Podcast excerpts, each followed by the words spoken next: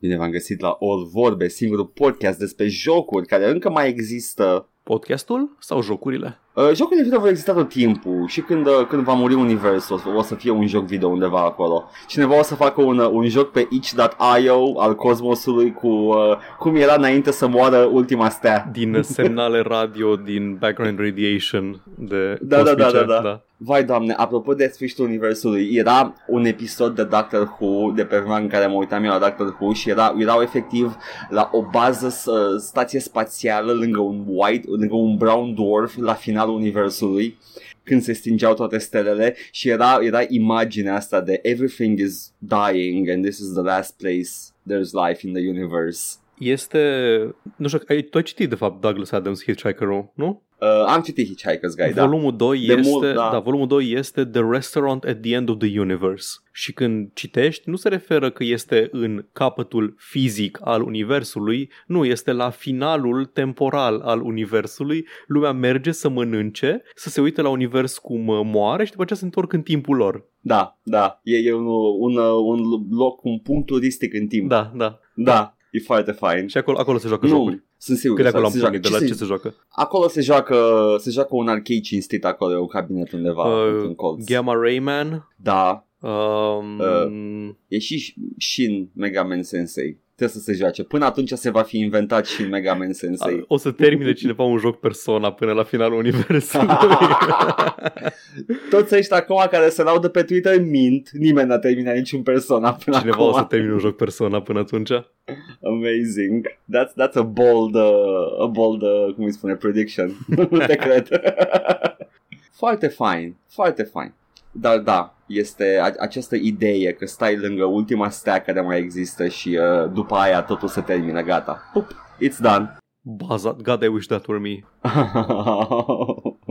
Ascultam uh, înainte de, de podcast, uh, uh, cu mult înainte, pe la vreo șapte după masa, ascultam uh, radio frequencies de la, de la pulsari. Mă fascinează sunetul pe care îl scot. Vai, o să se apuce iară Știi, de, da. de Signal Simulator. de Da, știu.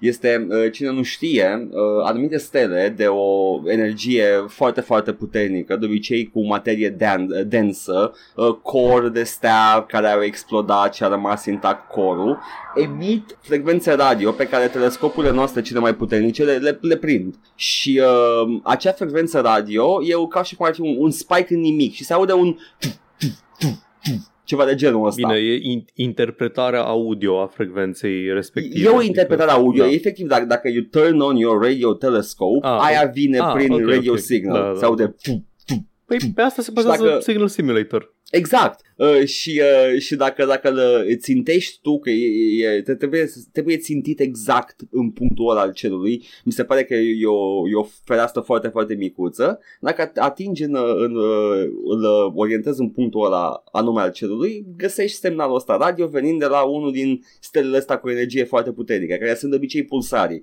sau uh, ăla de frecvențe de, de energie mult mai mare, like magnetar și alte chestii de genul ăsta. Și m- ascultam înainte uh, diverse stele de genul ăsta și era una și după aia era alta și eram, oh my fucking god, fiecare este o rotire completă A, e ăsta care Și și se- se învârte de, Da, atât de repede. like- da. de 30 de ori Mhm. se învârte și ajunge în dreptul telescopului uh, semnalul radio și după aia era una și am, what the fuck is that?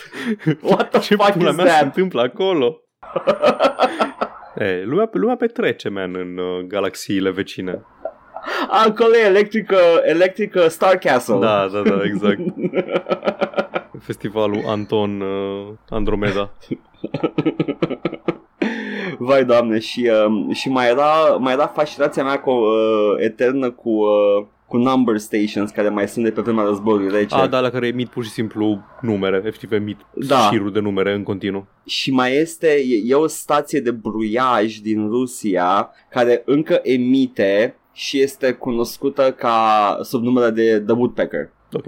Și se aude, se aude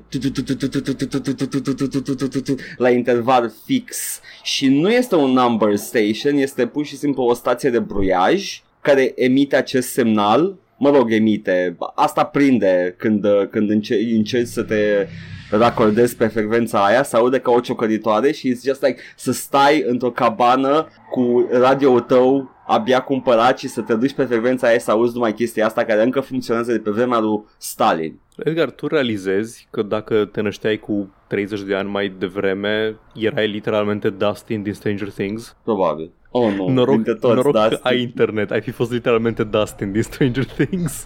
Oh, nu! Actually, yeah, yeah, that, that's pretty cool. Amazing. Anyway, gata, asta, asta a fost uh, ce vreau să zic la început. Gata. Tare. Păi îi dăm drumul?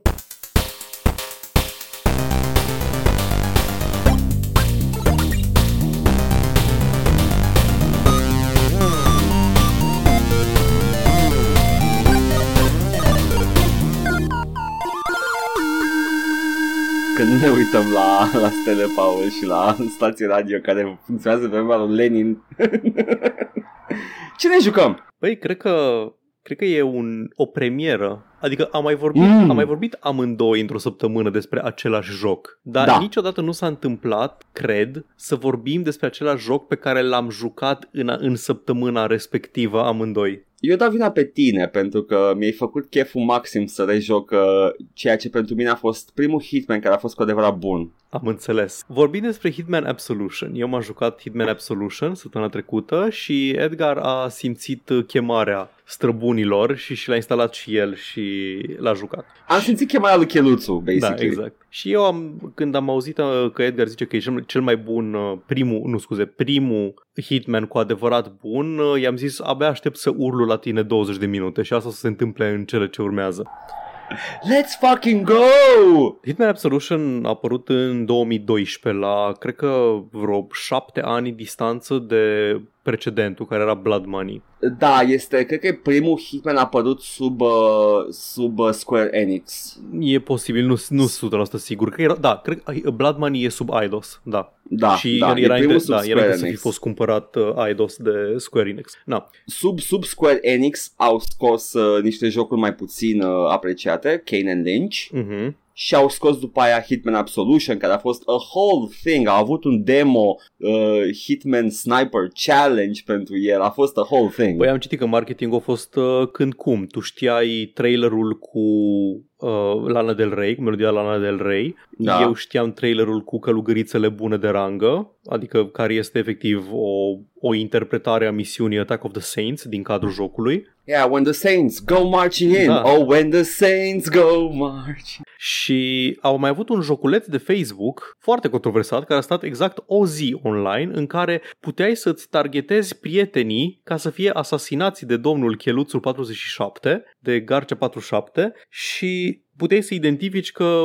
a, omoară pe prietena mea Florica identified by her hairy armpits și chestii de genul ăsta, puteai să alegi. Tasteful. Foarte tasteful, da. Nu a fost foarte bine primit. Anyway, se vede că e un nou joc sub uh, new management. Au încercat să schimbe complet formula, au încercat să aducă în epoca modernă, are un element online care nu mai merge în ziua de azi, evident, pentru că s-au oprit serverele. E prima lor încercare de a face sistemul de contracts. Odată ce ai făcut uh, un asasinat, ai făcut un kill în playthrough tău single player, poți să îl adaugi în, într-un contract custom pe care îl faci tu pentru cineva. Deci, de exemplu, poți crea, uite, eu în misiunea asta m-am deghizat în mascotă și am urmărit pe cineva până într-un beci unde i-am dat cu, i-am dat cu aia, sârma de pian și l-a omorât. Și poți să faci un contract care să oblige jucătorul să facă exact aia. Care este foarte mișto Este. ca mod de joc. Este foarte fain, adică îți te lasă să rejoci misiunile cu anumite criterii foarte specifice.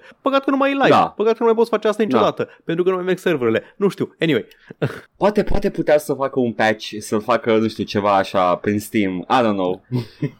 E- Diferența principală e că ăsta e un joc Hitman care este mult mai uh, concentrat pe poveste. Ăsta vrea să spun o poveste cap-coadă, este un joc de acțiune liniar și o să revin imediat la linearitatea asta imediat și spune o poveste. Nu mai, nu mai faci contracte pe tot globul pentru agenția de asasini, ești domnul Garcia 47, ai fost, te simți trădat și vrei să te răzbuni și să recuperezi, mă rog, pot să zic premisa. Premisa e că e o fată pe care s-a experimentat medical și este asasinul perfect și trebuie să o recuperezi, nu, trebuie să o protejezi și eventual să o recuperezi și bla bla bla bla pentru că 47 se simte atașat de ea pentru că are același background, a fost crescut într-un laborator și tot așa pentru asasinate și bla bla bla. Nu, nu numai atâta, tot jocul începe cu tu primind un contract să-ți omori da. fostul handler. Să omori pe, care... pe Diana care te-a salvat la finalul jocului anterior. Da, era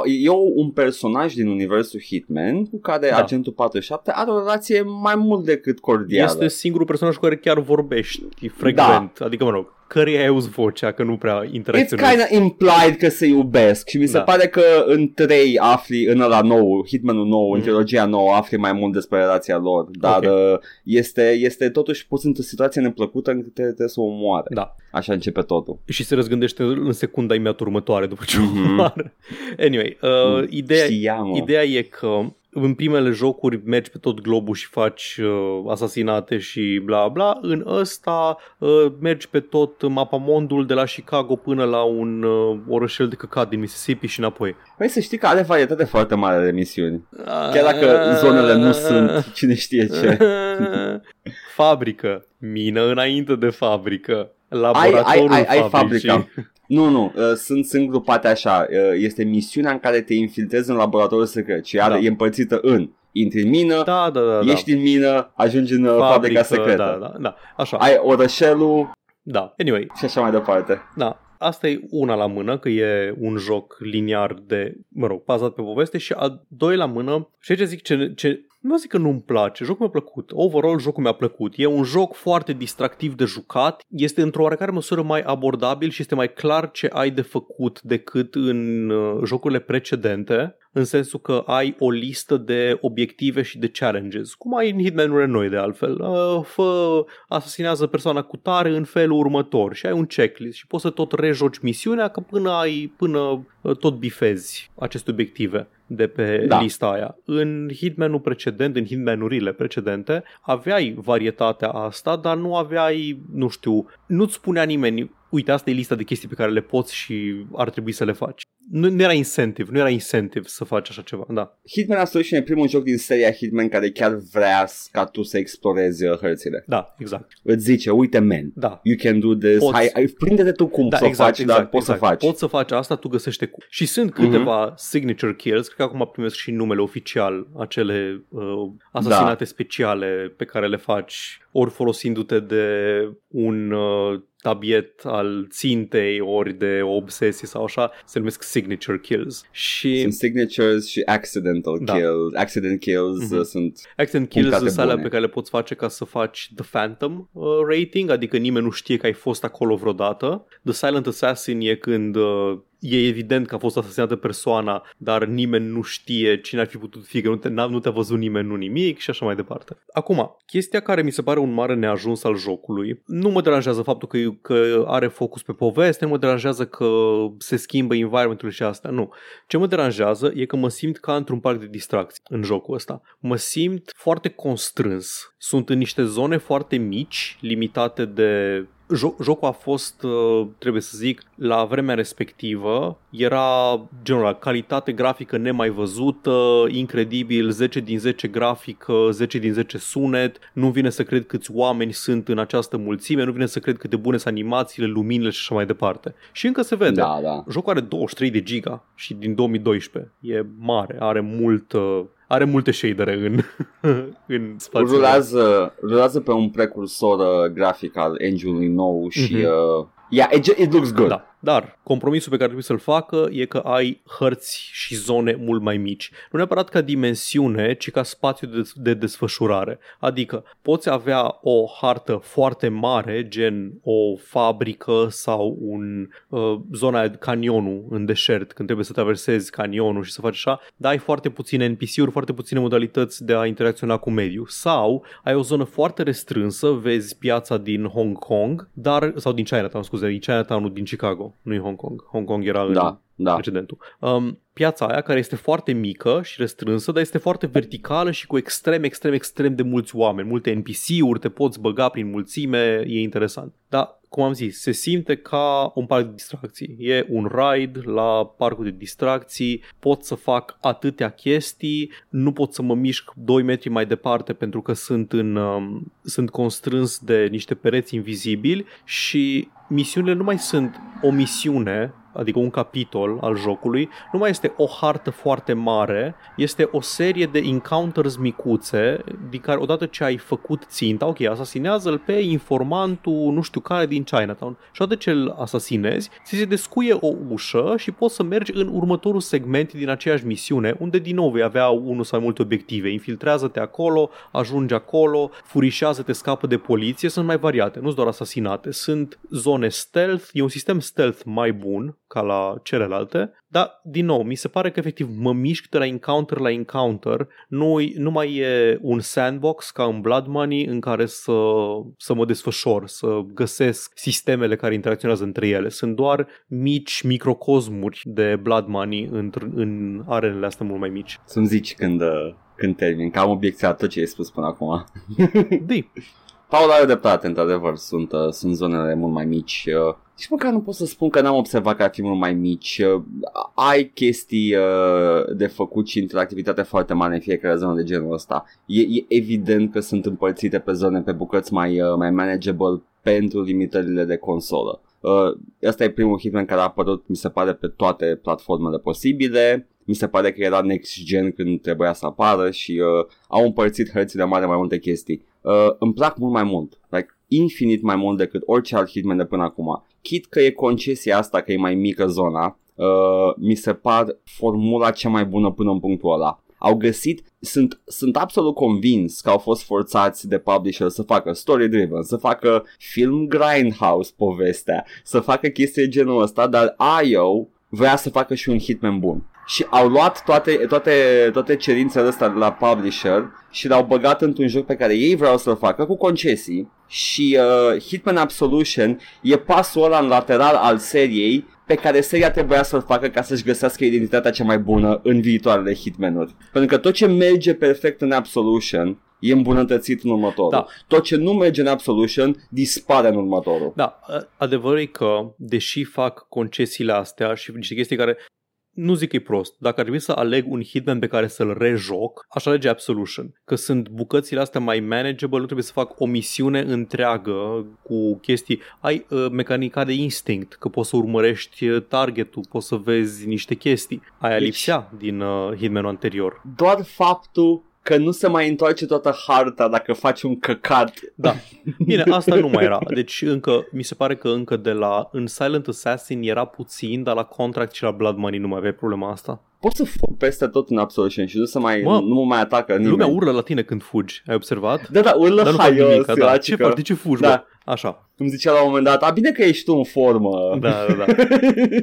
Dar mi se pare că cumva e it's telling că după Absolution s-au întors la formula Hitman Blood Money, formula Hitman Nu. Classic. nu, nu s-au întors la formula sensul Hitman că Classic. S-au întors la Absolution, but better. Păi nu, în sensul Asta au zic. luat toate mecanicile bune din Absolution, au luat instinctul, au luat uh, checklist-urile, uh, signature Au keys, luat bla, tot bla, din bla. Absolution, mai puțin că au tehnologia să facă hărți mari. Atâta Păi da, tot. da a, la, la asta mă refer. Că a, Da. s-au întors și au făcut hărți de dimensiunea și cu etosul lui Hitman Blood Money. Hărți mari cu evenimente care se întâmplă în cadrul hărții la o scară mai mare și mai puțin constrâns de uh, cinematic-uri și uh, ce se întâmplă, ce face șeriful din Hope, uh, Mississippi și... Uh, sunt și în Hitman-urile noi uh, Știu. chestii importante story-wise, numai că se întâmplă complet pe fundal și Da, dacă da, nu ești da, da. atent nu le, nu le Nu, vezi. nu mă interesează story focus-ul, dar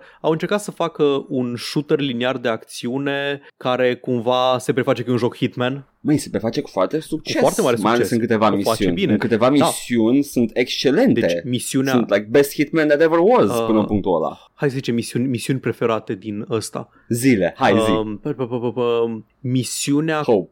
De la fi- nu, de, de aproape de la final cu hotelul, mă rog, cu complexul de apartamente în care trebuie să asasinezi aghiotantul. Aia e foarte, e foarte uh, action Deci- heavy. Mă rog, action heavy, e setup-ul action. Ambele din Chinatown mi-au plăcut, din Da, piața din Chinatown. Mi-a, din Chicago mi-a mai plăcut ceva oare. Hotelul nu, hotelul Terminus, not white. Uh, uh, garajul, garajul din uh, Louisiana, în care trebuie să omori trei dintre aghiotanții lui Lenny. Adică Hope. Din Hope, da. Din Da, da, Hope e Mississippi. foarte bună. Misiunea, Da. misiunea Hope e foarte bună. Da, da, aia. Uh, Shaving Lenny e misiunea. Cum? Shaving Lenny e da, pe două și părți. shaving, Prima da, oară da, Shaving Lenny, Shaving Lenny, excelentă. trebuie să omori trei oameni, Da. în a doua încă doi, după care să-l iei pe Lenny și să-l duci la bărbierit între Da, ghilimele. da, da, da. Excelent, Da. excelentă misiunea aia. E foarte bună misiunea aia. Și mai încolo, aia, Attack of the Saints e bună în sensul că e mai mult un stealth challenge decât o misiune clasică Hitman, dar ai ocazia să faci niște, niște kills interesante pe Uh, fiecare în, uh, dintre, dintre surori. Când-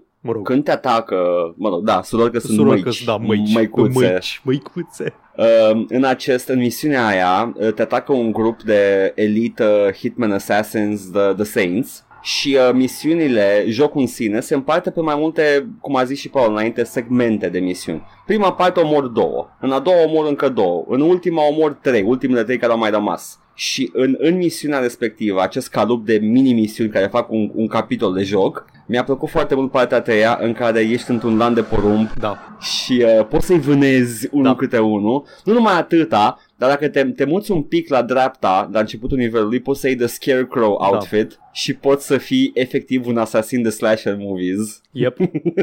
da, sunt multe. În, cred că în fiecare misiune e un costum de mascotă. Uh, nu știu dacă e, e posibil să fie în fiecare misiune, n-am văzut în fiecare. Am văzut... Uh, foarte puține misiuni, în schimb, au, uh, au un challenge legat de costumul respectiv, cei drept. Mm-hmm. A, Asta cu lanul de porumb are un challenge în care tu trebuie să fii ucigaciul din lanul de porumb.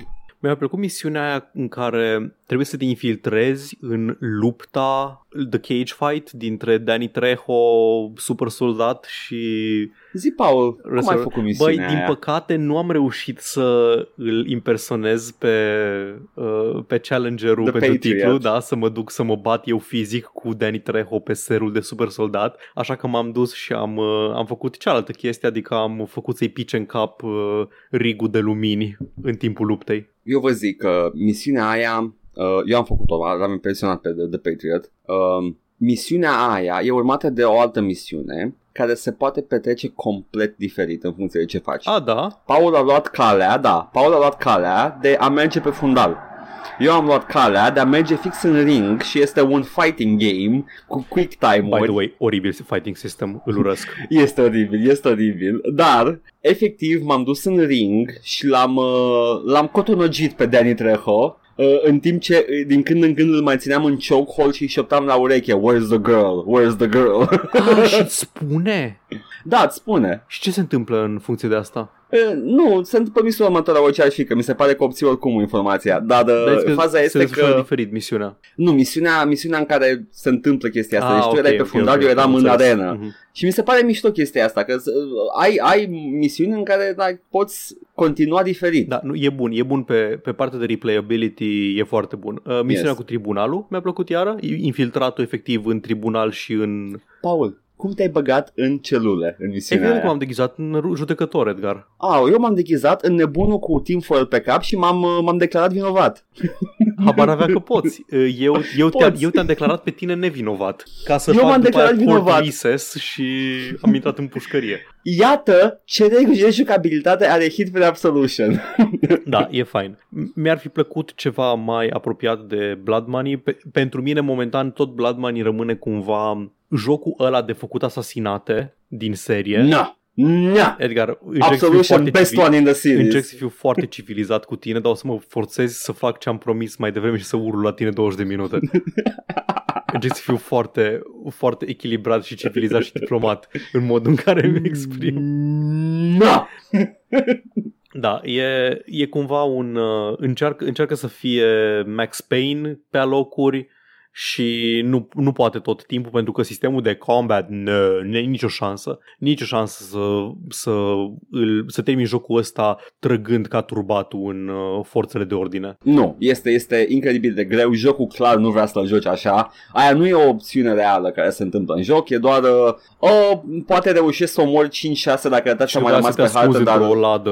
Da, da. Dar nici în Hitman-urile noi nu e diferit. Și Foarte acolo bine, da, este. da. E, uh, uh, onslaught nu este ceea ce trebuie să faci într-un Hitman. Mm-hmm. Uh, Paul, vrei să vorbim acum de poveste? Putem vorbi că de e poveste, totuși o da. parte foarte importantă a jocului Da, putem ăsta. vorbi de poveste. E, efectiv, cum ai zis tu, e un film Grindhouse. Eu, eu am zis că mă gândeam, jucându-l, mă gândeam, like, oh my god, ești Hitman, dar într-o bandă de serate de gar tenis? Exact, ești, în, ești efectiv, e sidequest cu Queen Cannon din, uh, Da. din Preacher.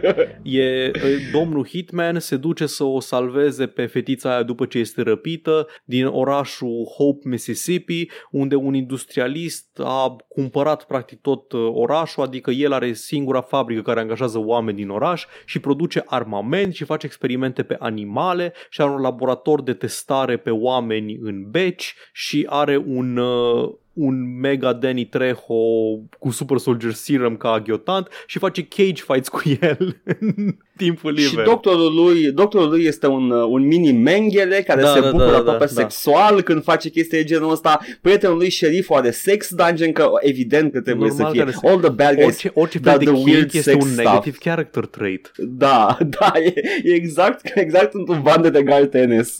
Uh, și uh, the, the, the bad guys, uh, agenția, acum e agenție rea pentru că uh, asasinii lor acum sunt uh, sexual themed, sexually themed. Uh, nu mai sunt asasinii buni ca tine, care ești Da, da, non-sexual. da, exact. Yeah, Jesus Christ. Uh, băi, I, I loved it ca, ca experiență Grindhouse. Uh, este un Grindhouse decent. Mhm. Uh, it is not a Hitman game. Nu, nu, nu. Sub nicio formă. Dar în continuare, this is my second favorite Hitman game of all time. După 1, 2, 3 într-un După trilogia Da, nouă, da, care e un care e un singur singur joc. joc, Iau da. ca un... Da.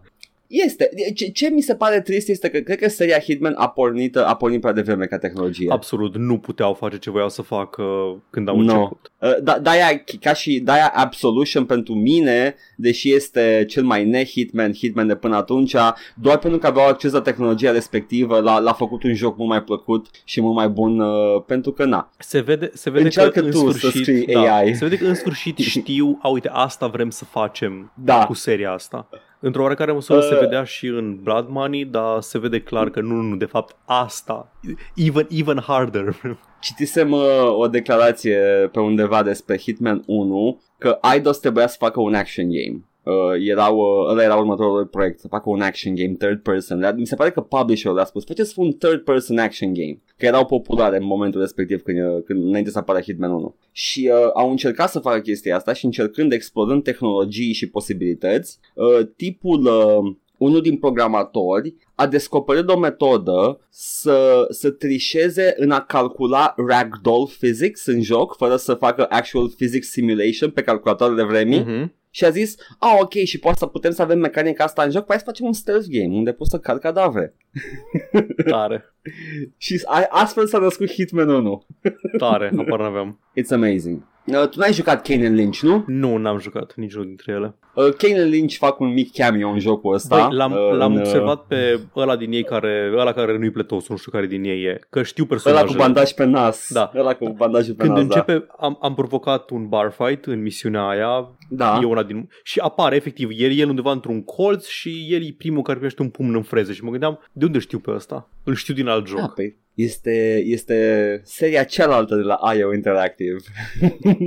The other one. Și nu, nu Mini Ninjas. Aia la altă. Sincer, nu știu dacă am uitat sau dacă pur și simplu nu am știut niciodată că Kane Lynch e IO Interactive. I- Understandable să nu asociez Hitman cu Kane and Lynch, că era seria aia care Da. a avut două jocuri, they weren't received very well, eh, să Trebuie să zicem. jucăm pe stream o dată Um, Deadman, full playthrough. Care Deadman? co-op? Kane Lynch Deadman, nu așa se numește? Ah, da, da, da, da, da Doiul. Deadman. M-am- Uh, cred că am putea, uh, nu cred că put... Fapt, nu, nu cred că mai putem să jucăm co-op. Nu, a, era prin, nu era peer-to-peer sau... A, Nu, nu, nu, era, era. În schimb, apreciez foarte mult că au a primit recent, acum săptămâna asta, mi se pare, săptămâna trecută, mi se pare, un patch oficial uh, s-a lansat pe GOG, Kane Lynch Deadman, și a primit și pe Steam un patch oficial care scoate Games for Windows Live Hmm. și apreciez foarte mult chestia asta. Frumos. Uh, da, da. N- Mie, mie mi se pare ok seria aia. Am jucat puțin din primul și puțin din al doilea. Uh, poate o să le joc complet la un moment dat pe toate, dar uh, este... Are așa un vibe foarte sleazy.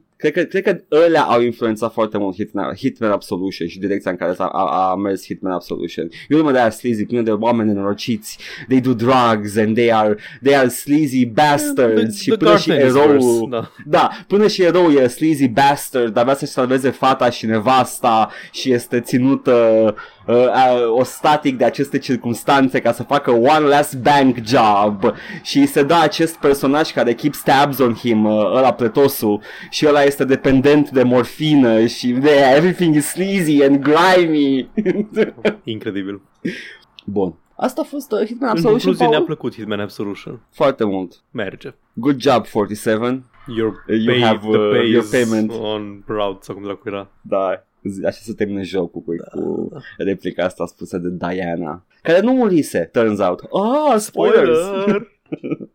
Bun. Și eu recomand foarte mult Hitman Absolution pentru oamenii care vor uh, un, uh, un stealth game care nu te bate. Da, E foarte permisiv Hitman un Absolution. stealth game care, care îți oferă ocazia să recuperezi dacă pierzi ceva. Da. Este un stealth game care te lasă să joci uh, prima oară fără mari probleme, dar în același timp are și suficiente challenge-uri încât să-ți dea probleme dacă vrei să ai probleme, Mhm. dar e, e controlul e la tine și asta apreciez foarte mult. Tare. Evident, Paul, cine a spus oameni? Au spus ceva oameni? Au spus doar pe YouTube, de la All Vorbe, episodul 266, ne luăm cancel în sfârșit. Poate că ne-am luat Din cancel. păcate nu ne-am luat, Da, te-ai gândit? Dar nu mai comentează lumea? Ne-am luat e cancel. posibil. Dar cred că lumea a fost ocupată cu alte persoane care își sunt ocupate să-și ia mega cancel zilele astea pe internetul românesc. ori asta, ori unul din miile de festivale de muzică care se întâmplă. Sau așa, sau las s-au că, las că întâmplat vine, weekendul las că ăsta. vine de la festival și ascultă episodul și ne luăm cancel săptămâna viitoare. Uh, Tataie ne zice, As Slavoj Žižek once said, First Stranger Things season is the best Stranger Things. N-aș putea. Nici mie nu mi-a ieșit perfect. Îs... Are chestia aia de, de vorbește pe, pe, pe lângă limbă. Da. The Face first, așa? the Nu. first, the first Da, așa. Stranger Să lași Things. aerul. Stranger Pe după limbă Things să- season. Așa, ăla Mersi, e. mersi că mi-ai zis că să vorbesc pe lângă limba, acum a făcut tot perfect. Is the best Stranger Things season. Da, ok, mulțumesc. Uh, și uh, Mihai ne spune, bună ziua, să rămână pentru podcast, semnat Jojo. Cu plăcere, Jojo. Și altă Cu plăcere. dată. You're welcome. Și atât. Asta a fost poșta. Amazing, let's go! Hai să vedem ce se întâmplă în lume și noi să comentăm. Bun. Păi, uh, cred că știrea cea mai importantă a săptămânii a- precedente a fost uh, legată de Unity, de motorul de făcut jocuri Unity. Și a fost așa un, o serie de, de întâmplări care au devenit din ce în ce mai jenante pe măsură ce... Știu și eu, am văzut și o serial pe Netflix, la cu Lemony Snicket, Exact, nu? L-am, exact. Am, l-am văzut, Da, l-am da. văzut. Era, a fost o serie de întâmplări neplăcute și neprevăzute și nefericite. Nefericite ar fi uh, traducerea A series of exactă. unfortunate Așa, events, nu mai știam da. exact cum e în engleză. Unity, pentru cine nu știe, e un, e un motor de game development care a bubuit în, pe la începutul anilor 2010, în timpul renașterii uh, indie, pentru că avea mai multe, mai multe avantaje. Unul e că era multiplatform și era multiplatform la un buton, adică efectiv ziceai, a, ok, am jocul și acum vreau să fac build pentru PlayStation, acum vreau să fac build pentru Android, acum vreau să fac build pentru PC, vreau să fac pentru Mac, vreau să fac pentru Xbox, pentru Uia, pentru The Soulja Boy uh, console și pentru ce vrei tu.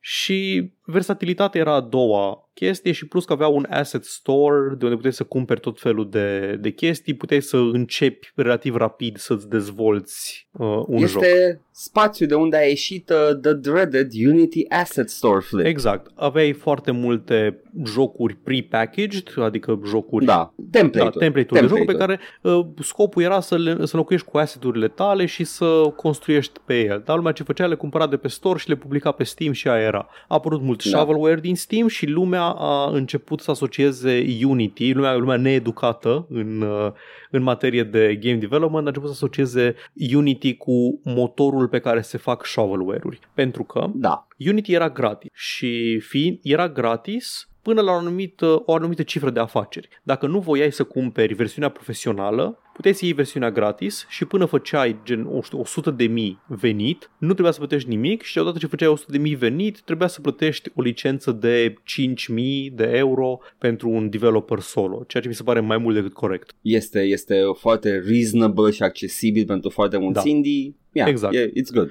Na, chestia e că dacă luai versiunea gratis, aveai uh, la începutul, la început, când pornea jocul, erai obligat să pui un splash cu made powered by Unity. Așa că Ok. toate jocurile făcute cu versiunea gratis uh, avea, aveau chestia cu Powered by Unity și toate jocurile foarte bune, excelente, făcute pe Unity, dar făcute de oameni care își permiteau să plătească licența, nu aveau acel splash screen. Jocuri ca uh, Hollow Knight, jocuri ca uh, Hearthstone, m- jocuri de, la care nu te-ai gândit niciodată, făcute cu Unity, dar nu știai că sunt făcute cu Unity pentru că cumpăraseră varianta licențiată și nu, nu se vedea splash screen-ul ăla la început. Bun branding, ce să spun? Da, exact, exact. Da, în fine, uh, ideea e că lumea a început să asocieze cu shovel dar el, motorul în sine era foarte apreciat, se făceau Da. jocuri 2D în el, deși el era în principiu, a pornit ca Unity 3D, era doar pentru jocuri 3D, uh, ce făcea lumea era să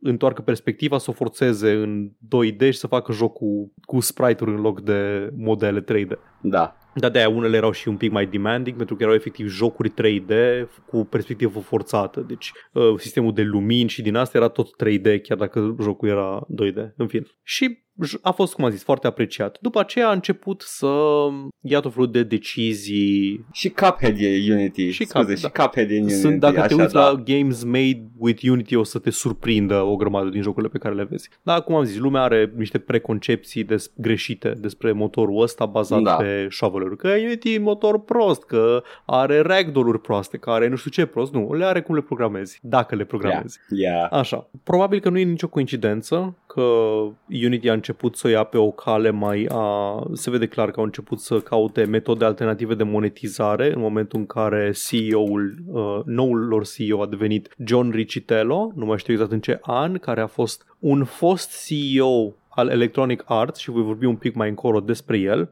El a fost precursorul Ryan Wilson. Nu știu dacă a fost uh, Andrew Wilson. Și nu știu, nu Andrew știu dacă a fost Wilson, înainte scuze. de Andrew Wilson, adică fix înainte de Andrew Wilson, dar da, nu știu exact dacă a fost Mm, direct ok, de la ok. el la Wilson. Ideea e că am, au început să caute tot felul de căi alternative de monetizare și au făcut asta întâi, mi se pare că au trecut la un sistem de subscription pentru licența profesională, trebuie să cumperi seats de Unity pentru fiecare X număr de developeri din compania ta, dacă nu ești dezvoltator individual și îl folosești doar în scop personal, cu de alea, trebuie să plătești, mai știu, 100 de euro pe nu știu ce calup de timp. E subscription anyway, exact cum are Adobe și cum au alte suite din astea profesioniste. Ah, nici o decizie foarte populară. Exact. Always, da. Și din astea, ba, au mai achiziționat o chestie de VFX, ba, au mai achiziționat o chestie dubioasă, nu știu ce, ba, s-a aflat că au un contract de colaborare cu Department of Defense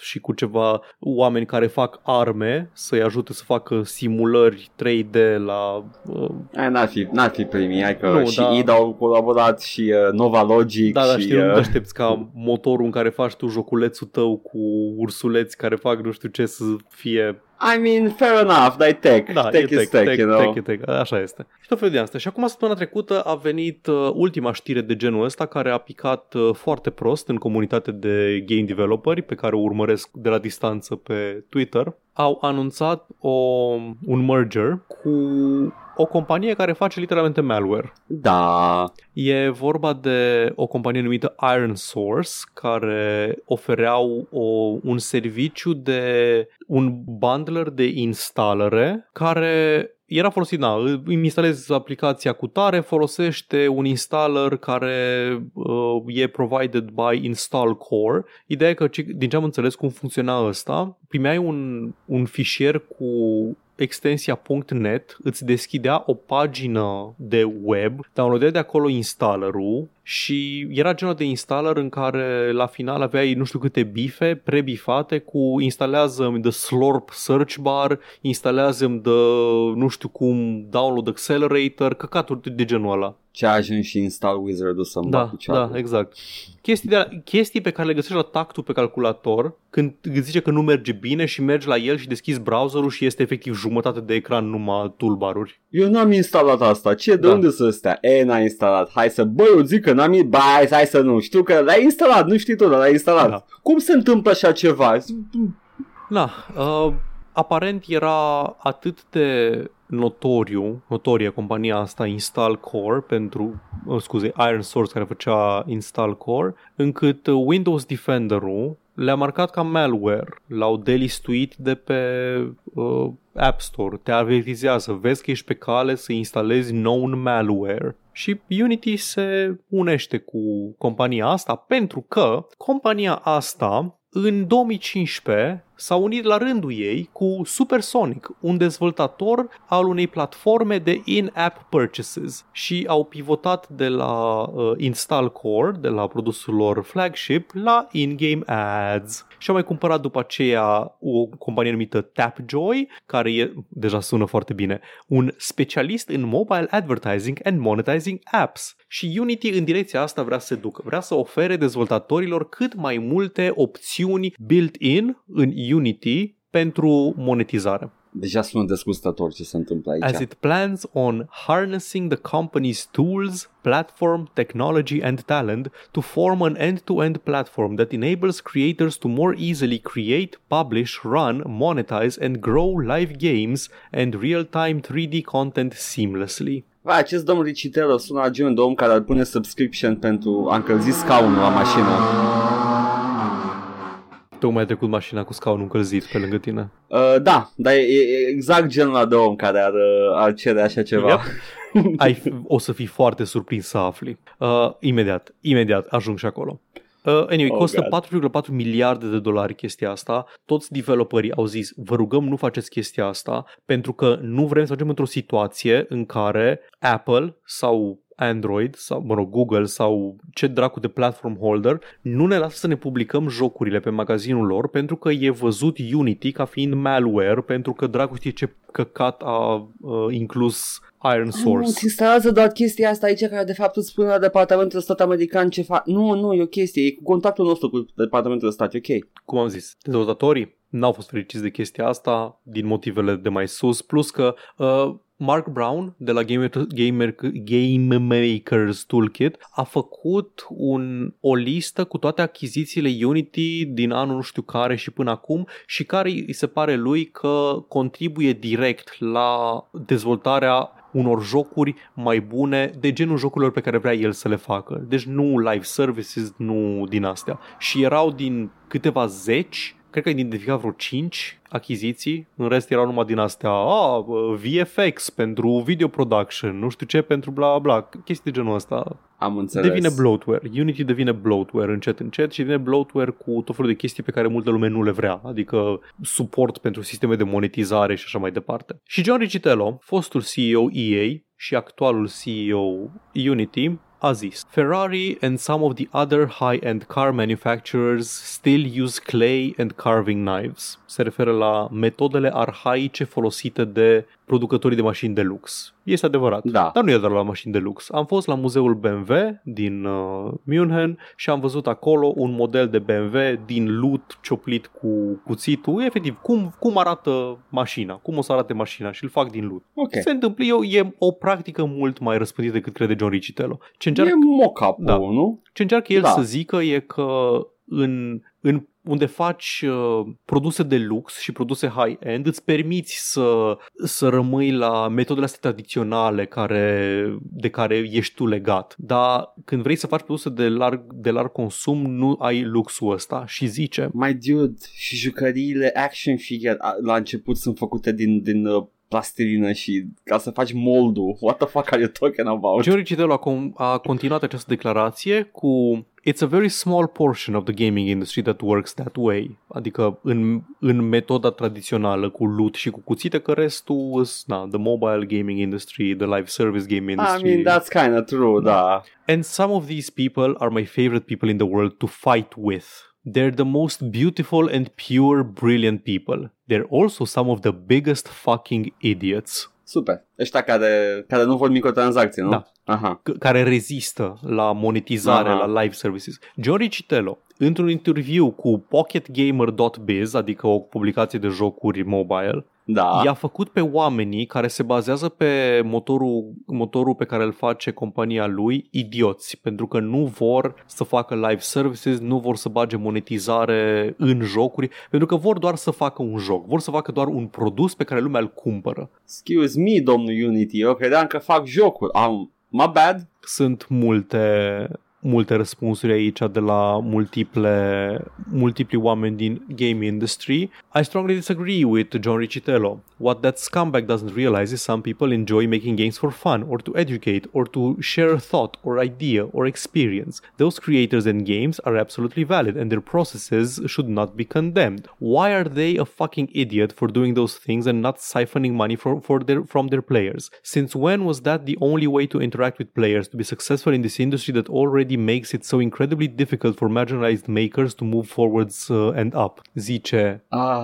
Rokashi, care face Faraway. Nu știu dacă știți, ești familiar cu jocul Faraway. Nu sunt cunoscut far away. Anyway, da. Oh, boy. Mai avem um, care a, luc- o persoană care a lucrat la un, uh, un joc din The Haunted PS1 uh, demo CD, dacă ești familiar cu acea compilație.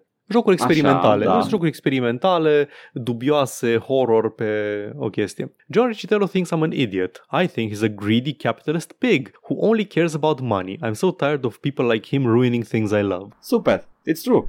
Uh, Snipe Hunter, uh, un, o persoană care a lucrat la Warcraft 1 și 2, Diablo, StarCraft, Fear Effect, Nightcaster 1 și 2, Auto Assault, Rift, Armored Warfare și mult mai multe. Come on Game Dev Twitter, why are we pretending that we're only just now realizing John Riccitello is the evil CEO that he is? We've known this for decades. The dude, dude ran EA. Yep. Și asta, aici voiam să ajung, foarte, foarte important. Pe mine nu m-a surprins deloc declarația asta lui John Riccitello. Pe mine, eu urmăresc uh, cariera lui John Riccitello de când s-a băgat la Unity, pentru că eu sunt conștient de Unity de dinainte să ajungă John Riccitello la, la conducere, urma să iau niște date Da. și eram, știam că o să, o să se ajungă aici. John Riccitello a fost CEO între 1997 și 2004, s-a întors să fie CEO uh, EA între 2007 și 2013 și în 2014 Da. a devenit CEO al Unity. Ok. Eram convins că John Riccitello urmează să strice Unity din momentul în care s-a băgat în, uh, pe felie, pentru că vreau să citesc un citat de la John Riccitello de la un stockholder meeting în 2011 când era CEA, uh, CEO la EA. When you are six hours into playing Battlefield and you run out of ammo in your clip and we ask you for a dollar to reload, you're really not uh, that price sensitive at that point in time. So essentially, what ends up happening, and the reason uh, for the play first, pay later mo- model works nicely, is it works nicely is a consumer gets engaged in a property. They may spend 10, 20, 30 hours in a game, and then when they're deep into a game, they're well invested in it. At that point, the commitment can be pretty high. It's a great model, and it represents a substantially better future for the industry. Poți să vomit un pic acum în gură? John Riccitello a avut ideea superbă să... Ții minte citatul Da. cu the, the paying for a clip in Battlefield. John Riccitello e omul care acum 10 ani deja voia să ceară bani când apeși reload în Battlefield. Pentru că acești invested. Ah. Așa nu te gândești, Da, nu te da, gândești, da. băi, chiar vreau Nu. să dau un, uh, un dolar? Nu, nu, vreau, vreau, vreau să câștig jocul. Nu. Exact aceste, aceste decizii de a cumpăra când ești, uh, ești deep into a game, aceste decizii foarte, foarte uh, uh, gândite și conștiente. This will propel the industry forward. These are the great ideas that Riccitello wants. Mă piși pe morții lui. Poți să...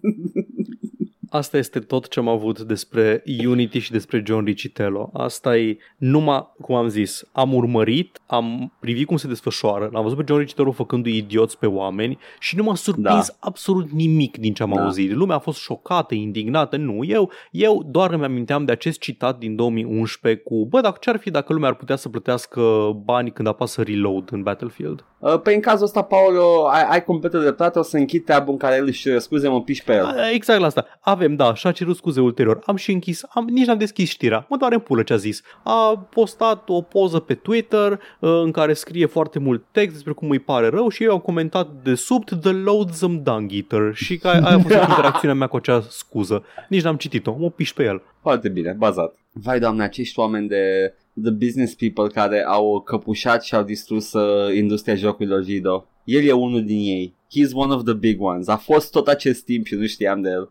Mor.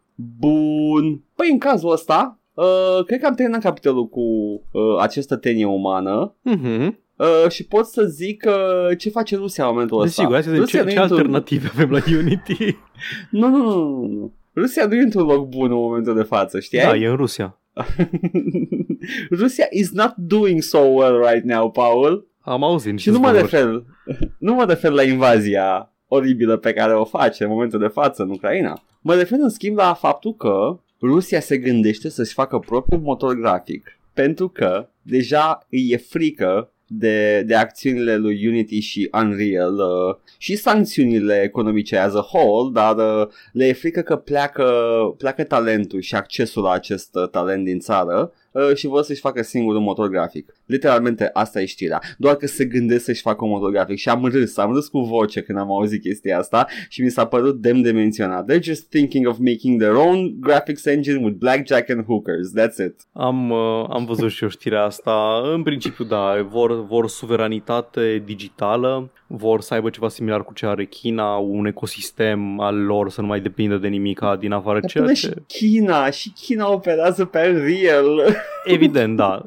Da, na, zic. Uh, în principiu vor să facă acest uh, engine și nu știu cât de bine ar putea să zice că faci engine-ul, da? Scrie un engine cap-coadă. Dar motivul pentru care engine-uri ca Unity sau Godot sau whatever sunt foarte bune e că au o grămadă de resurse externe de suport, ai multe tutoriale, ai oameni care lucrează în ele, ai asset-uri făcute pentru ele, ai plugin-uri, ai tot felul de, de căcaturi și mizerii care te ajută în dezvoltare. Nu e doar engine în sine. Uite, Russia's Ministry of Digital Development a confirmat că au început, uh, au început discuțiile de a face un, uh, un motor grafic. Uh, deci, uh, it is a, it's a state-funded graphics engine. Da. You know what? More power to them cu acest motor grafic. Uh, sunt sigur că sunt oameni în statul rus care nu sunt uh, lepre umane și nu, uh, nu mănâncă viermi. Uh, deci, uh, you know, more power to them. Dar e așa de haios că they're, they're thinking about it. Probabil că era de mult pe, pe ordinea de zi chestia asta Și tot timpul le dea lumea cu frici Acum they just took, uh, they, they seized the opportunity. Ah, iată, ne putem elibera de dependențele vestice. Domnule Putin, greenlit this please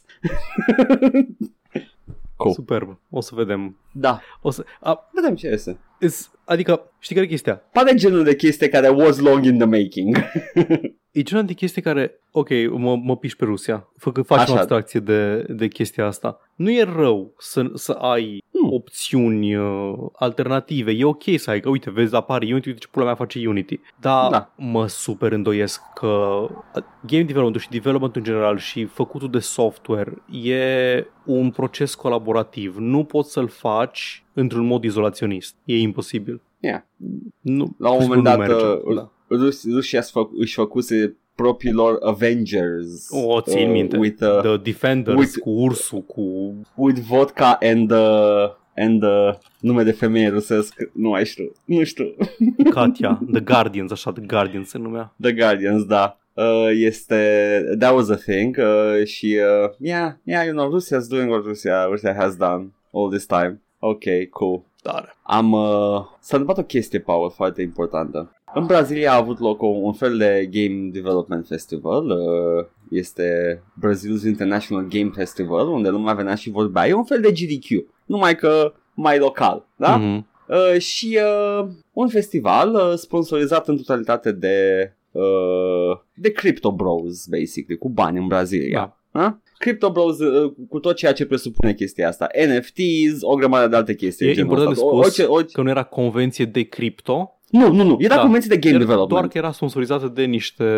Crypto Bros din Brazilia. Care a făcut și ei un ban bun și acum sunt mega milionari în Brazilia, o țară care are o, o discrepanță foarte mare între zona de bogați și zona de săraci. Famously so. Știm din documentarul Max Payne 3 chestia asta. Uh, este un documentar foarte bun, vă recomand. Uh, și uh, la această, con- la această conferință, un, un, acest, un astfel de speaker uh, l-a tras covorul de sub picioare și a început transmisia live și de fapt era, a, a, a, a, și-a pornit slideshow-ul și din titlul pe care trebuia să-l, să-l, să-l aibă, The Future of Game Design, a devenit Why NFTs are a Nightmare și a continuat timp de o oră să vorbească ce are de spus, să spună ce are de spus despre NFT-uri. Și sponsorii. Uh, organ- organizatorii evenimentului care au primit sponsorizare de la NFTs, NFT Bros au ținut transmisia în picioare, fiind de partea omului anti-NFTs, în timp ce Ei știau în avans, allegedly... ei știau în avans. Organizatorii știau, știau. de chestia asta, singurii care nu Toată știau era lumea știa. publicul, sponsorii și așa mai departe. Uh, și sponsorii au încercat să taie transmisia și organizatorii au ținut în picioare până când s-a terminat. Uh, a fost uh, minunat, am văzut un pic din ea, e în, e în portugheză, I can't stand that fucking language. Uh, Pentru că ești rasist.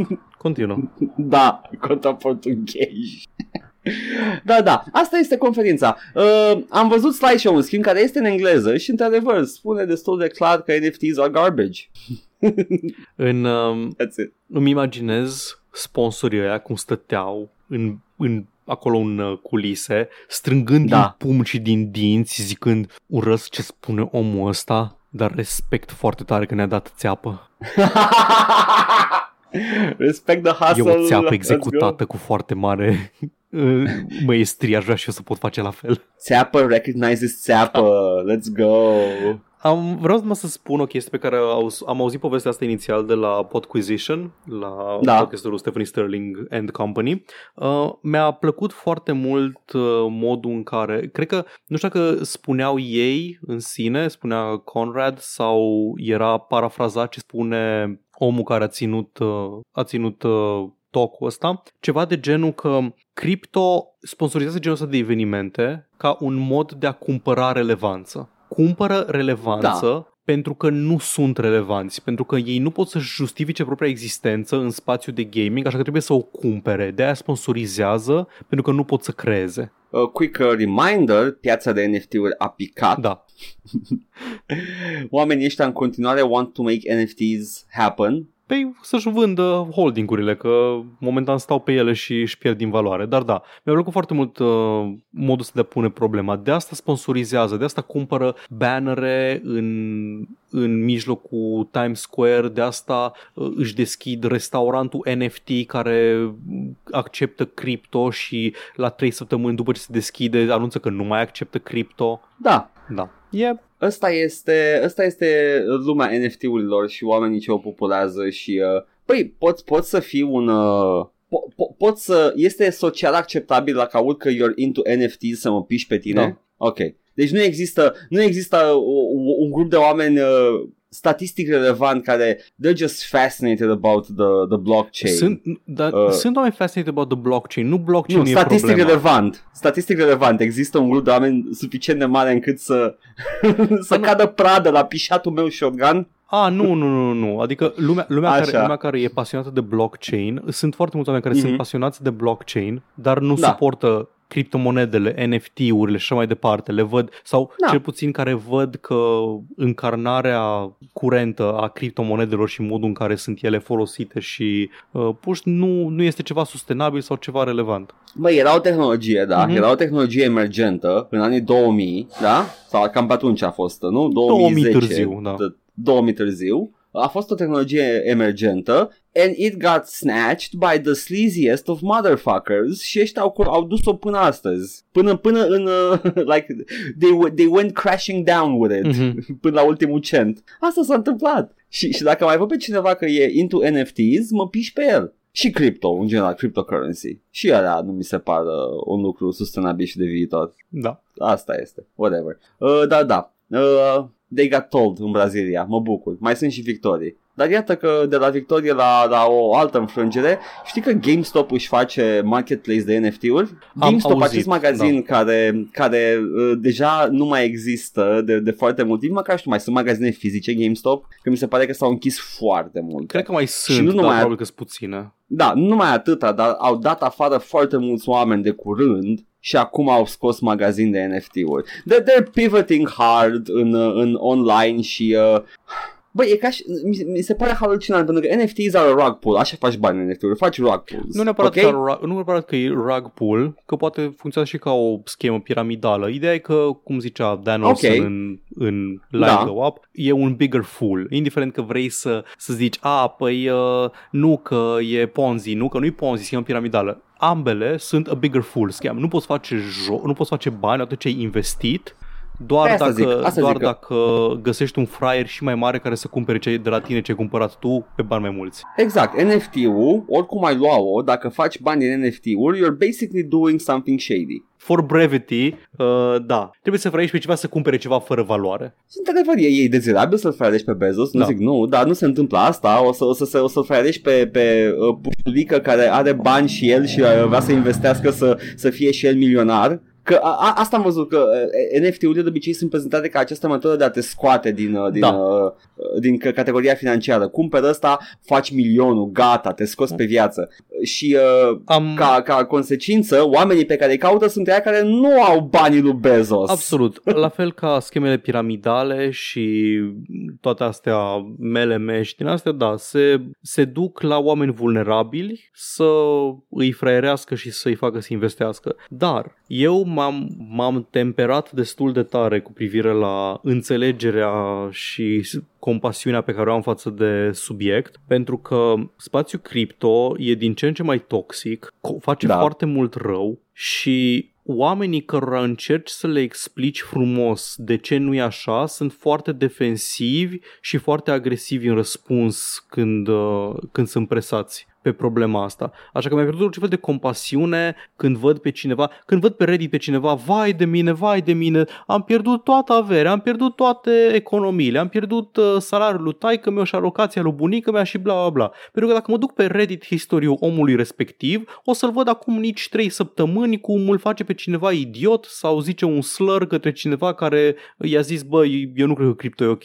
Deci, ca să vă imaginați un pic, e ca și cum după Caritas, Mhm. oamenii încă apărau Caritas Da. as Caritas was da, going da, down. exact, exact. Acum avem și, efectiv, cum era articolul ăla pe Hard Drive sau pe Onion. Uh, man who lost everything in crypto just wishes several thousand more people had warned him. Da, semnele au fost acum, măcar la Caritas era ceva, like, Era it took ceva us by nou, surprise. era endorsed de stat, era o grămadă de Oh, chestii yes, acolo. yes, yes. Dar asta nu, asta e efectiv. Toată lumea zice de la bun început, bă, nu e ok, nu vă băgați, ba, sunteți voi proști, sunteți săraci, sunteți pizda măsii. Și după aia se chiar întâmplă chestia și oamenii încă insistă, încă insistă. Pentru că ai un Jack Dorsey, ai un Mhm. uh, nu știu care, pizda măsii, care, care vine și spune public că NFTs are good actually. Da. Și Și, bă, na, GameStop, ajută. deci GameStop nu mai vinde jocuri, nu mai face nimic, s-a mutat complet pe cripto. Au și dat afară o grămadă de oameni. Da, avem o declarație de la CEO-ul uh, GameStop, Matt Furlong. Uh, as noted last week, our leadership team is committed to profitability, growing our commerce business and launching new products, including those developed by our blockchain team. Tare, Și au făcut de departament de NFT. tare. Uh, GameStop of the future has a unique opportunity to anticipate and meet the, you're not anticipating shit right now. Efectiv, v-ați băgat la finalul Pentru că cursei. atâta durează să aprobi un căcat de plan de,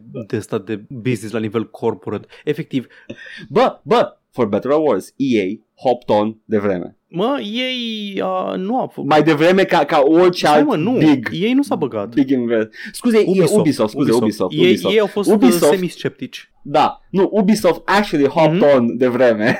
Da. It failed, but they hopped on de vreme. Așa. Uh, unique opportunity to anticipate and meet uh, an expanding range of customer demands. Nobody's demanding this anyway. And merging interest across our stores, web properties and the virtual world. Au și magazine, dar se bagă și în NFT-uri. Da. Ah, they're not anticipating shit. What, what the fuck is he talking about? What the fuck? Mă, e, mă rog, nu vreau să mă bag, e uh, limbajul la corporate, uh, we're anticipating shifts in the marketplace, mi se rupe, e, e clar. E ca LimeWire, care nu mai vinde nimic, nu mai, te, nu niciun serviciu, dar au revenit cu NFT-uri. E așa, știi, Uh. branduri care sunt scoase din mormânt, de, exhumate și făcute crypto, whatever. Uh, Kodak. Kodak a anunțat Kodak Coin acum mult timp, când era unul din valurile de cripto, înainte de NFT-uri și din astea, când era unul din valurile de cripto, Kodak a anunțat Kodak Coin, care nici nu era un, o criptomonedă, nu era nimic, era doar un token pe care îl puteai cumpăra cu bani reali și puteai cheltui pe magazinul Kodak și le-au sărit, li s-au dublat uh, valoarea pe piață instantaneu. Și au făcut corporate, uh, valută corporate. Ceva în genul, Basically, da. de aia, de, aia de uh, Dar eu zis, Oh, oh, hai nu să știu facem și cum noi. coin. facem și noi o, o monedă. Uh, facem mai întâi, nu, în primul rând, Am ne făcut trebuie gluma o asta, am făcut cooperativă. gluma asta cândva în primele 100 de episoade. Care gluma? Dacă mai ții minte Joc Connect. Nu. Era Bit Connect, Chiar dar ne- cu joc și vorbe. Da, Ok. dar ne facem, ne facem cooperativă, ne facem cooperativă, da, uh, de programatori și oameni care știu NFT și blockchain și facem uh, prima adevărat, adevărată criptomonedă românească, Duck Coin, făcută de cooperativa noastră, Kodak Coin, if Vai, you te will. urăsc. M-a ținut aici, m-a ținut aici două minute ca să fac gluma asta. static. M-a ținut static. M-a ținut cu ochii deschiși ca în Clockwork Orange, în timp ce priveam neajutorat cum zice gluma asta. M-am dus pe, pe GameStop uh, NFTs beta, NFT Mhm. beta pe site-ul lor uh, și am dat scroll și uh, uh, nu numai că sunt o platformă de NFT-uri, sunt o platformă de, de blockchain video games care sunt uh, acele janghin care uh, îți promit că faci bani jucând. Avem uh, Illuvium, Gods Unchained, Guilds of Guardians, Planet Quest, Ember Sword și după aia and more, dintre care văd și Habbo, ceva care se numește Crypto Assault, care este, cred că, ceea ce se întâmplă în momentul de față în lume. Sunt- This is so bad. Și a făcut platformă de, de crypto. Da, e, cum am zis, e fascinant cum toate companiile astea pe moarte sau moarte revin ca magazine de NFT mult după ce au, au murit NFT-urile. Că atât Da. da. durează să se aprobe o mizerie din asta. Am, uh, am amintit mai devreme că GameStop a, a concediat o grămadă de oameni și mi-am amintit că, Da. uitați să zic la segmentul cu Unity, că și Unity a dat afară luna trecută cam 200 de oameni. Și Ca să make line go up. da, și să cumpere malware-ul Iron Source. Tare. This is bullshit. Vrei să mai zic ceva despre linii care merg în sus? Zim de linii care merg în sus, te Ah, rog. fuck, nu, stai, linia asta merge în jos. Um, Oh, nu! Tipic, uh, tipic uh, linii. acțiunile CD Projekt Red sunt la un sfert din valoarea pe care o aveau înainte să apară Cyberpunk 2077. Mi-ai zis știrea asta, nu mi-ai dat detalii, te rog frumos, Paul, dăm detalii. Detalii nu sunt cine știe ce. În, înainte de lansarea Cyberpunk 2077, în săptămânile de dinainte, acțiunile CD Projekt Red erau 400 de zloți. Zlotul e cam la paritate cu leu, deci 400 și un pic de lei uh, o acțiune. Ok. La șase zile înainte de lansarea jocului. Și după aceea, în primele câteva luni ale lui 2021, adică după lansarea lui Cyberpunk, au scăzut la jumătate și după aceea au mai scăzut încă jumătate. Deci sunt la un sfert Am din, înțeles. din ce erau. Deci au, au picat ușor, ușor până au ajuns în da. punctul ăsta, am înțeles. Credeam că este nu, nu, ceva, nu, au făcut nu, ceva. Nu, e, doar, e vorba doar de cum, cum s-a... Na, ce efect, ce impact a avut de fapt Cyberpunk 2077 acum. Eu sunt da. curios da. și voi verifica live mm. CD Project Red Stock dacă crescuseră ascuțit fix înainte de lansare. Ah, iată! Ia să vedem, în 2020, ia, în 2000, 19, nu e așa de gravă situația, uite. În 2018 erau 100, erau la 108 zloți și acum sunt la 93. 2018 este după ce s-a încheiat tot cu Witcher 3 și cu astea.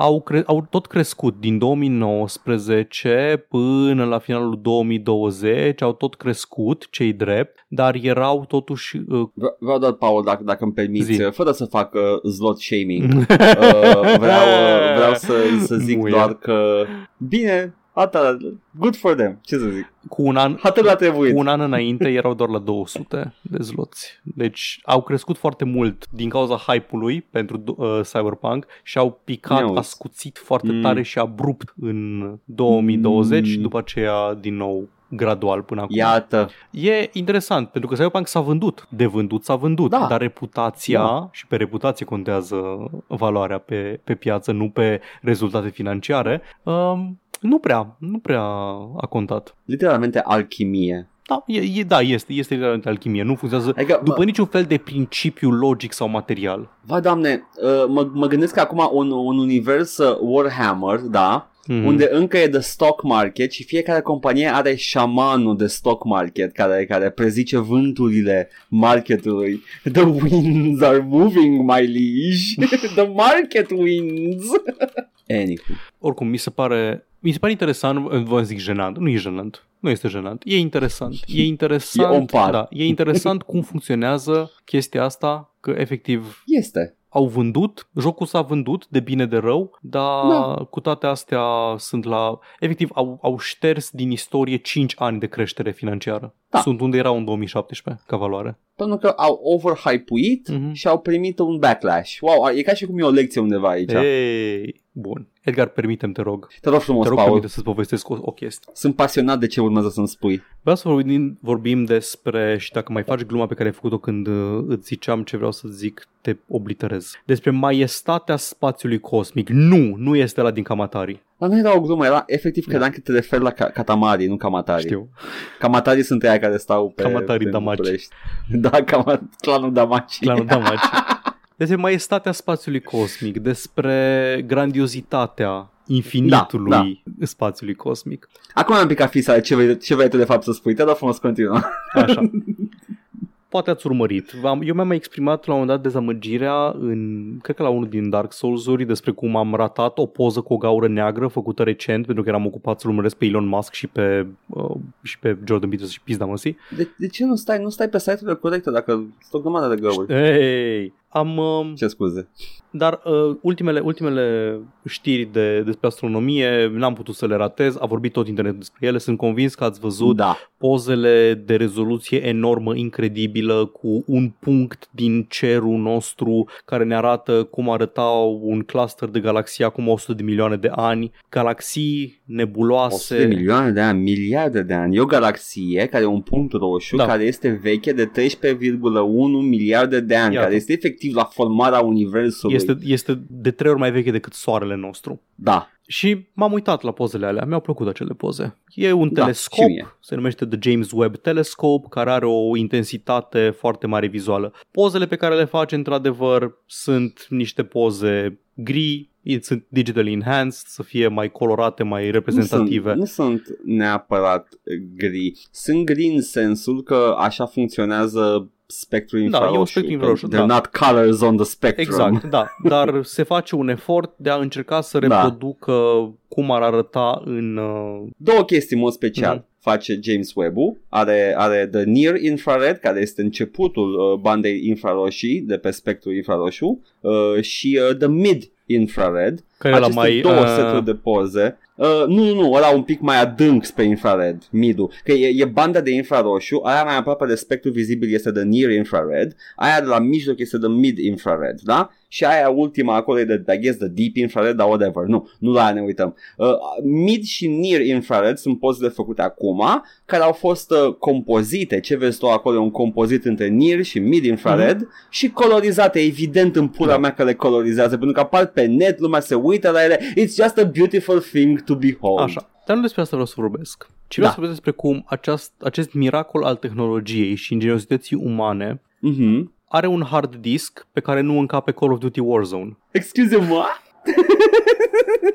Hard diskul pe care îl are The James Webb Telescope are o capacitate de 68 de gigabytes. Incredibil! Nu încape lossless sound și texturi 4K uh, pe el. Edgar, îmi permit să-ți citesc o scurtă listă a jocurilor care nu ar încăpea pe hard discul Te rog telescopului frumos. care a pozat galaxii de la 13 miliarde de ani lumină? Da, te rog. Ark Survival Evolved cu toate DLC-urile. 275 de gigabytes. Ah, eu zic că e un câștig dacă nu încape Call ăla. of Duty Modern Warfare. 231 de gigabytes. Arguably încă un câștig. Quantum Break. 178 de Oh, gigabytes. nu! Dar are pe actorul cunoscut uh, Lance Reddick. Destiny 2 Shadowkeep și Call of Duty Black Ops Cold War 165 gigabytes. E foarte mic uh, hard disk-ul. Când a fost făcut? Că mi se pare că este James Webb. lansat de mult de tot. În, în general, dacă auziți chestii care, care nu știu, 2021, ultim, ultima man. sondă, da, ultim 2021, serios, a, dacă e aproape de pământ, de Putea ce să sunt puneți prost? un SSD mai mare pe el. Putea. putea Auzi, spune. spre exemplu, roboțelul de pe Marte, care acum își Da. face poze, ăla e tehnologie destul de veche. A fost lansat în cât? În 2010, ceva de, de genul. mult, de mult. Că durează mult timp misiunea Da. până pe, pe Marte. Red Dead Redemption 2, Final Fantasy 15, Hitman 2, Oh, Tom Clancy's Oh. Rainbow Six Siege, Microsoft Hai că- Flight Simulator, Halo, The Master Wow. Chief Collection, wow. Sunt și jocuri bune care nu încap Gears acolo. of War 4, Borderlands 3, Black Ops 3, The Division 2, Ark Survival Oh. Evolved, fără DLC-uri, Pare și fără. Assassin's Chestii pe care mi le-aș băga obiecte pe în care cur. mi le-aș, bă- pe care mi le-am Mi-aș băga- băgat în telescopul web. Assassin's Creed, Odyssey, Dirt Rally 2, Call of Duty, Infinite Warfare, Forza Horizon Mai. 4, The Elder Scrolls Online, Middle Earth Shadow of War, Call of Duty Warzone, Vermintide 2, Destiny 2, GTA 5, Battlefield 5, Gears 5, Baldur's Gate 3, Deus Ex Mankind Divided, Forza Horizon 4, Metro Exodus. Dar Ai mai zis Forza Horizon. 4, Forza Horizon 4. Ah, sunt două, Aia era sunt două Forza versiuni Horizon. aparent. What the fuck, ok. E Forza Horizon și Forza Horizon 4, dar e și 3 și 2? Nu, știu, e doar, I don't know. anyway. Uh, dar vei fi fericit să afli că jocuri care încap pe acest uh, telescop Da. sunt World of Warcraft, Death Stranding, Wow. Uncharted 4, wow. Ah, bazan. Destiny 1, Eh? Mafia 3, Eh? Wolfenstein The New Order Mm. și Witcher 3 Wild Hunt, ceea ce po- ai, ai timp să E joci în decent. spațiu. Poți Ai, să joci un da. Witcher Wild Hunt cinstit. Ești ăla care călărește G- James Webb-ul și stai acolo și bagi un Witcher 3. Eu zic că se, se poate mai rău în spațiu cosmic. Ah, you could do a lot worse. Bine, tehnic, orice joc de DOS ar putea bă, fi băgat acolo. Adică ai putea juca și ăla de orice Final Fantasy vechi de sute de ore. Ai putea Obiecte mai pe care multe. mi le-am băgat în DOS. Warcraft 1 Amazing. Minunat, nu, că nu credeam că să te duce în direcția asta cu, cu acest segment. N-aveai Eu cum, credeam că n-aveai cum să vorbești- te, să te aștepți. Mi-ai făcut rug pull, ai putea spune. Mi- Mi-ai făcut, mi-ai, mi-ai luat covorul de sub picioare și mi-ai trântit această știre. Minunat, Paul. Uh, păi uh, noi, uh, noi cred că avem uh, mai un uh, sistem mai bun decât uh, telescopul James Webb și noi ne jucăm chestii care încap pe sistemele noastre mari. Desigur, Nu-i de așa? exemplu, ar trebui să dezinstalez niște chestii de- de pe telescopul web ca să pot să îmi instalez Jedi Fallen Order pe care le voi juca în continuare joi și vineri. Cred că vor fi ultimele sesiuni pe care le voi juca live pe Twitch, după care o, să, o să-l termin în Baci- weekend și vorbim săptămâna viitoare despre el. Bagi un termin în weekend și gata. Exact. Foarte bine. Uh, Eu nu voi juca uh, Fallen Order săptămâna asta. Uh, oddly enough, nu mi-ai dat chef de Fallen Order. Nu-i vina ta, e vina jocului. tu te joci bine, Cinstit. Fallen Order. Uh, dar uh, eu mă voi juca uh, Titanfall. M-am jucat deja Titanfall. Uh, și uh, astă seară, miercuri, pe Twitch, dacă cumva ești curios, uh, tot eu joc și eu nu știu ce o să joc, deci uh, surprise! Tare. Mai avem uh, unde ne găsește lumea în general? Bă, cred că înainte de asta o să povăzic cum uh, ne jucăm și Dark Souls și vedeți Dark Souls pe canalul de Ah. YouTube. Și aia. Și în rest, mai departe, ne găsiți acolo. Ne găsiți pe Twitch la Joc și Vorbe, pe YouTube la Joc și Vorbe 1416 și Joc și Vorbe Bits. Ne găsiți pe iTunes, Spotify și SoundCloud cu podcastul ăsta la All Vorbe, Facebook, Instagram, Discord. Găsiți toate linkurile astea și mai multe în descrierea acestui video sau audio, indiferent ne ascultați sau ne urmăriți. Ne puteți da bani pe Coffee, pe Patreon, pe streamurile noastre live, la fel, linkurile sunt în comentarii și vă mulțumim pentru generozitate. Minunat, acum că am terminat Absolution pot să mă reîntorc la trilogia Hitman să, să asasinez chestii. Tare. Îmi pun costumul pe mine. Te îmbraci în, uh, în bucătar, tai peștele fugu și îl pui pe, pe Nu. farfuria de sushi. Nu să fac gluma. Ciao! Bye!